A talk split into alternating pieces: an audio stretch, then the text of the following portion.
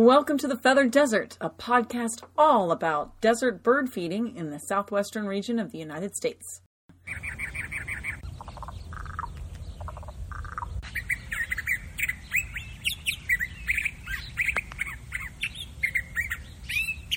All right, good morning, everyone, or afternoon or evening, whenever you're listening to the Feather Desert. This is our second episode of Birding by Ear in the Southwest. I'm very excited about this one. So, once again, this is going to be an interactive episode. So, take a moment to get your ID guard, not ID guard, I'm sorry, ID guide. You threw me there for a minute. Oh, yes. Uh, or open up your phone app, and Cheryl and I are going to discuss five birds that are commonly found in the Southwest and listen to their calls. So, to become an expert birder, one of the things you have to do is master recognizing birds by sound. And that's what this podcast will hopefully help you do. And Cheryl's going to start us off. Yes, I have the first bird we're going to uh, listen to is the Anna's hummingbird. So we're going to start off with one of our smallest residents of the Southwest, and that again is the Anna's hummingbird. So let's take a moment to find this delightful bird in your ID guide while we play the male's song.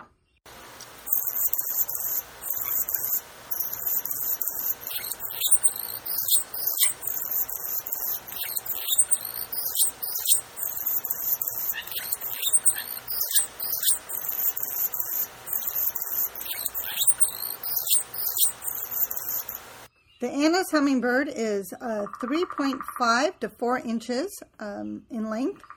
The male's vibrant throat and head feathers appear pinkish red in the correct light. Both males and females have emerald green feathers on the back, tail, and wings with a whitish belly and underparts. The female has a small patch of pinkish red feathers on the throat. The Anna's hummingbird Birds are found year round along the coast of Washington, Oregon, and California, and inland through southern California and the southern half of Arizona. They're here 24 7, Mm-hmm. 12 months out of the year. Yep.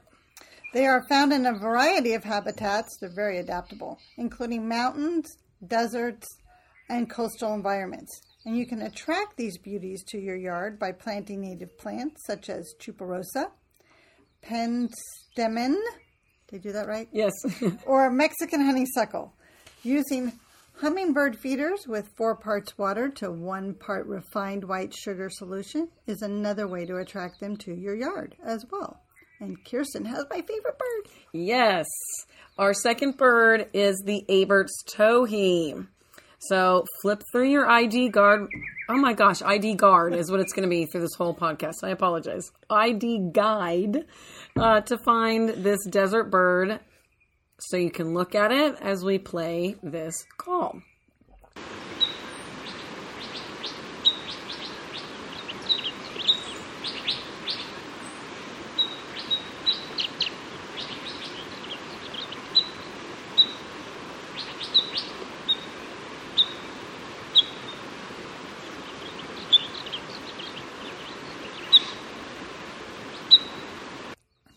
This is a gray brown bird with a black face and pale gray bill. They have a long tail and rusty brown underparts near the base of the tail. The Abert's towhee is in the sparrow family and are most often seen on the ground in low brush where they can easily hide. Now, the reason one of these is our favorite bird is these are local residents found right here in Arizona and almost nowhere else. They tend to prefer desert riparian areas and desert washes with scrubby plants that grow close to the ground, which really sounds like our almost entire state in the southern half.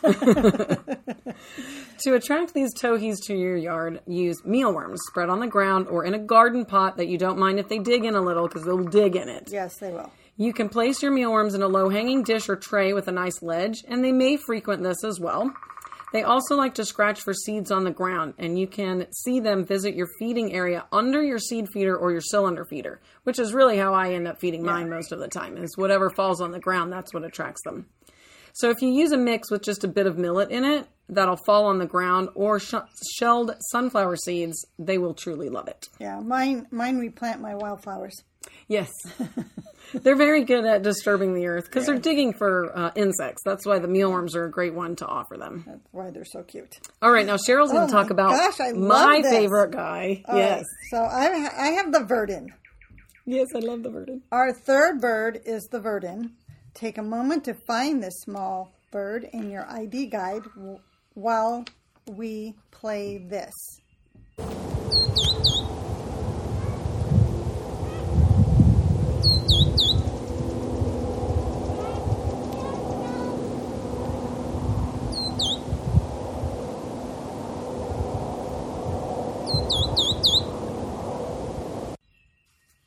The verdin is a small bird. It's only ha- wow, a half an inch larger than the Anna's hummingbird. Males and females look the same with a yellow face, throat, and head. White epaulets on the wings, gray back, Oh no, they're red epaulets. red epaulet, epaulets, I'm sorry, on the wings, gray back, and light gray underpants. I got to the gray back and I go, wait, that didn't sound right. Yeah. So thank you. Excuse me. The verdin is a resident of the desert southwest, living in Southern California to the extreme extreme southern Nevada through Arizona to central Texas down to central Mexico. It favors desert scrub habitat and is often found along washes. Its favorite tree is the Palo Verde. It loves fairy duster bushes too. Ah, good. Um, there's nectar and insects in there. You can attract this bird to your yard by offering fruit such as orange halves, yes, in a simple cup feeder. You may see them on your hummingbird feeder, hopping around or hanging upside down, picking at the crushed sugar left on the feeder from evaporation. In winter, bark butter smeared on your tree near a small branch may also tempt them to your yard. So I have a camping story. Can I stick it in here? Sure. All right. So we recently went camping um, down in Tucson just for a short time, four days. Not that that's part of the story, but um, I thought I'd get a lot of hummingbirds because I always put out hummingbird feeders. This is a campground we visited before. I did not. I want you to know that the only birds that visited my hummingbird feeders were the Gila woodpecker and the verdin.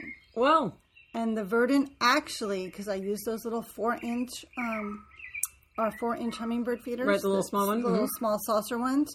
They actually use their little tongue, and they will take nectar out. oh you keep it full. I haven't Yes. seen that. Yes, I was like, oh my gosh, you're you doing what I think you're doing? Through my binoculars. And they Wow. were. And they tweeted and tweeted and just visited those feeders to get a little sip. Well, nice. Yeah. I've never seen them actually drink the nectar. They've just mostly been eating the crusties. And that's what I thought. And that's what most books say about them is that they don't actually drink the nectar. They eat the crusties. But hey, They were very cool. Yeah. That's well, I think it, the, um, the Gila woodpeckers were helping because they tipped. Oh, yeah. And they probably were able to you know, get a little from right on around the, the right porthole there. there. or something. Yeah. But the first day, I got three black, uh, not black, three Costa's hummingbirds, Mm. and those are the only hummingbirds I saw for four days. But I had every day, like on the hour, you could set your clock by it. The Gila woodpeckers and the Well, that's cool. But that was that was just so cute. Also, a note on verdin for those of you who are gardeners, they also like to eat aphids. Yes. They are great aphid eaters. So if you're not using pesticides in your garden, which of course we do encourage that, then uh, the verdin will also be attracted and eat your little aphids, which is a great way to bring wildlife in your yard and be a sustainable gardener. They're always on my rose bush. All right, so our fourth bird that we're going to talk about is a, a stranger bird to find here in our area, but it's the great egret. And that takes us to the riparian area of the Southwest. You can find this dapper water bird right now. Take a moment. I really like the way this guy looks, um, and listen to their call.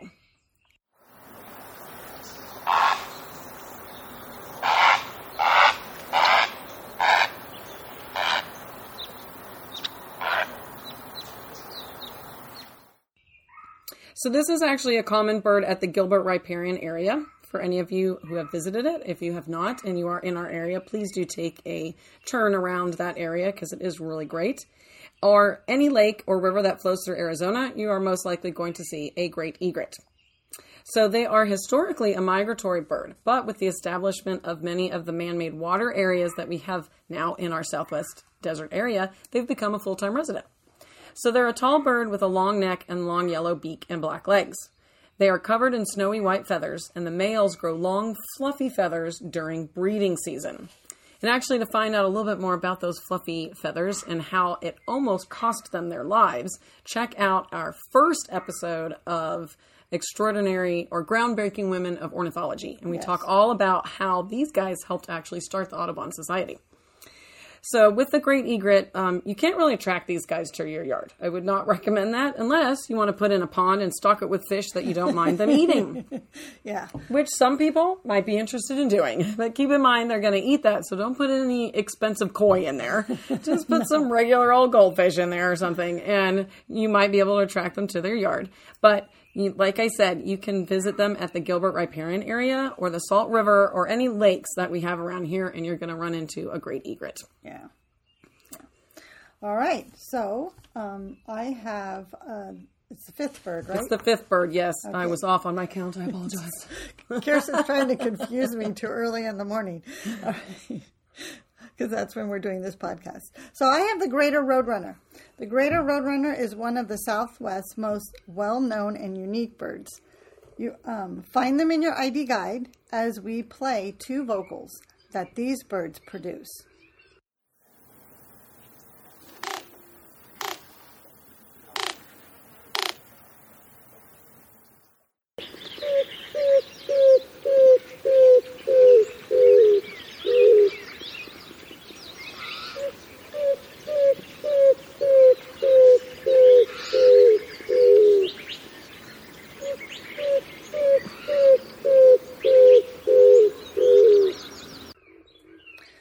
Greater Roadrunner is 20 to 24 inches long and 10 to 12 inches tall. They have long legs for running as they are mostly ground dwelling bird, a ground dwelling bird. Um, their body um, from head to tail is covered in mottled gray, white, and black feathers that are perfect for camouflage.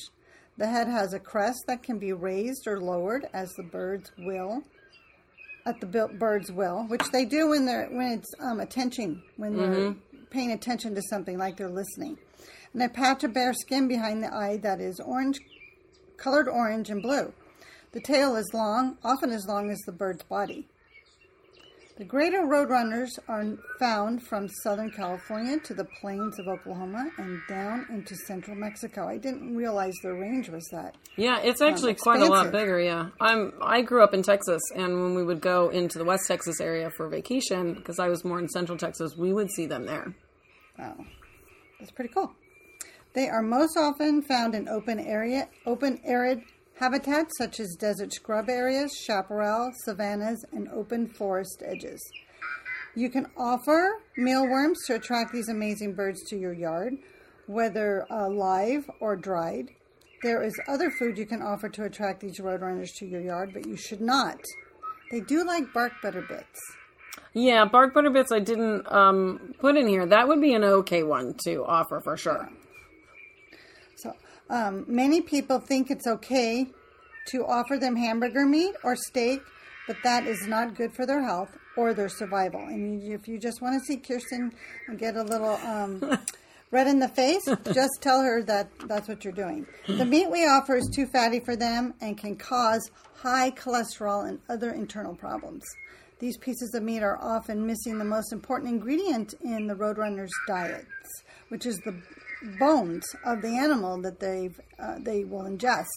Roadrunners eat their prey whole, and the small bones they are able to digest provide them with much needed calcium. And remember, if you attract roadrunners to your yard, they are hunters. Yes, they are. And they will kill your lizards and eat them. They will get your small birds, and they will raid uh, nests for eggs. These birds are better admired from afar on a hike or just passing through. If you're not interested in seeing the circle of life played out in your backyard, that's, very true. well put. Very well put. Very I well do put. love a greater roadrunner though. Yes, and they're all over the Phoenix Zoo. So if you ever just want to take a nice morning walk and see um, our native uh, birds, you can just go Yeah. to the Phoenix Zoo. The roadrunners are there. Well, both of us hope that you enjoyed our second installment of Birding by Ear in the Southwest. There will be more episodes to come. Um, I also want to thank Macaulay Library at the Cornell Lab of Ornithology, who allowed us to use the bird song, uh, with special mention of Paul Marvin and Rose Ann Rowlett, who recorded the Great Egret, the Greater Roadrunner, and the Abert's Towhee. Also, Nate Peterson, who recorded the Anna's Hummingbird, and Stephen Chase, who recorded the Verdin. And we're going to pause one moment before we sign off and remind you that in April, we're starting to get into our breeding and nesting season here in the Arizonas and the Arizonas, like there's more than one, here in Arizona and the Southwest. And we want you to revisit one of our podcasts from last year to remind you how we should be interacting with our fledglings once they start coming out of the nest. And that is don't touch the baby bird. So if you haven't listened to that podcast, please take a moment to do that so that you're a little bit more informed about how the birds go from egg to nestlings to fledglings and then how we should be interacting with them at that time. Thanks, everybody.